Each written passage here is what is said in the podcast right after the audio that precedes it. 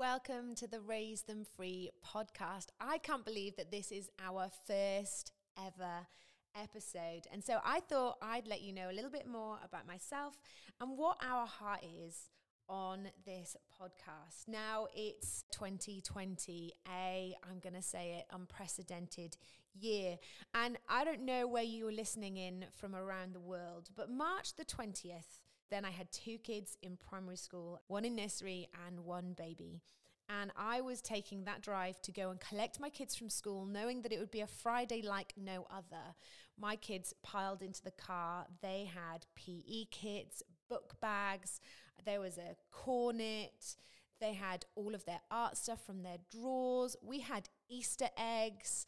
Um, and it was that moment that I became a homeschool mum. Now, I know for some people out there listening, you're already homeschool parents, and so you weren't daunted by the next, what I thought was a couple of weeks of homeschooling. Um, but I was, and I realized on that drive, I will never forget it, that never before in my history as a parent will there be so many of us having to parent in whole new situations on lockdowns in our homes um, as our globe fight pandemic. And I knew that in this moment, never before be online as much as we were. There was a 36% increase per person of streaming of online content into our homes this year But not only would we be online more, but we would need more encouragement and we would need more company as we take on the journey of homeschool parenting. Now, don't be confused, this podcast is not about homeschool parenting. But what was birthed in me in that moment was this idea that, hey, we need to do this parenting thing together. We also have to draw on such courage that we're called to be parents to our beautiful children.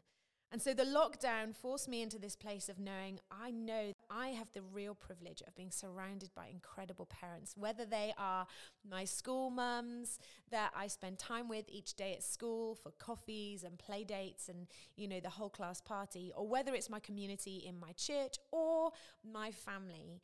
But I'm surrounded by incredible parents who have gone before me. They've teen years, they've done the preteens, they've done the meltdowns and the arguments. They've got something to learn me.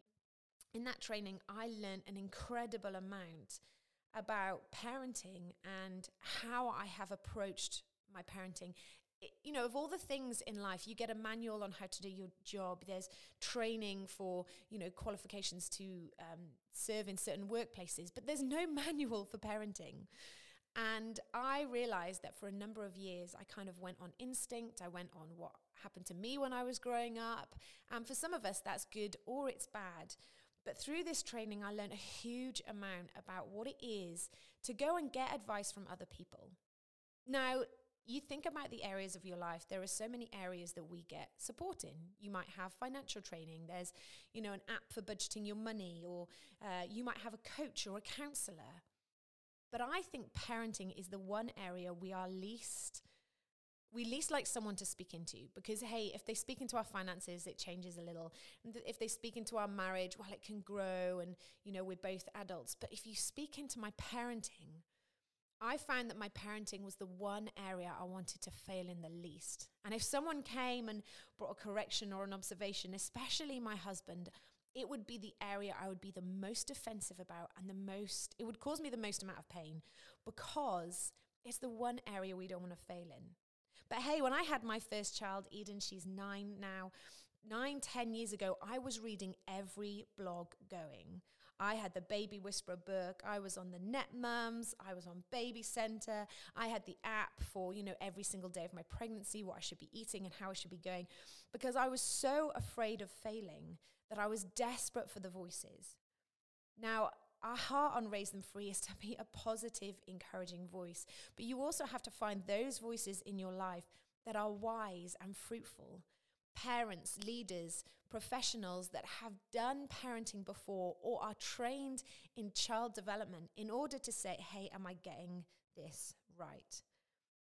I believe that no matter what your journey to being a parent, whether you are processing infertility, whether you've had support in your birth, have gone through the adoption process, or in fostering, or you are a birth parent, I believe that you have got a unique leadership calling. That it's not blood that makes you the best parent for your children, it's calling. And that God sets the lonely in families and He builds family and He grows family and He creates family as this beautiful place where we all get things wrong and journey together and laugh together and adventure together and grow together. So, as you're a parent with your children, your children were uniquely designed for you, and you were uniquely designed for your children. They're a gift. And I know there are the days where they chat back or they fight you or they don't do what you say or they flat out ignore you. But there are also days where they laugh with you and you talk and you cry together and you journey together and you just do the normal day to day stuff, like trying to get four kids in and out of the car or doing the food shop, you know, the boring stuff. But it's all those things together that is so beautiful about the family units that we're all a part of. It is your unique leadership calling. It's a call to raise them and on Raise Them Free, yes, there'll be advice on, you know, how to laugh with your kids or developmental milestones. But the biggest thing that my heart is for you, the biggest thing we will be giving you is how to get free yourself. You see, I've realized that not only sometimes do I look at my children and think, oh gosh, they're just like me, but sometimes I look at them and think, oh gosh, they're just like me. And I dwell on the bad habits or the attitudes or honestly the character failures that I have that I pass on to them. So I want us to be parents that are free of um, the failures and the flaws and the generational habits that we've become so accustomed to that we just pass on to our kids without noticing. And if we get free of those, then our children will be free of them so that they can absolutely fly. Now, please don't read my heart wrong. This is not a podcast about perfection because let's be honest, none of us have that. But it is a podcast about making a personal effort to be the best you can.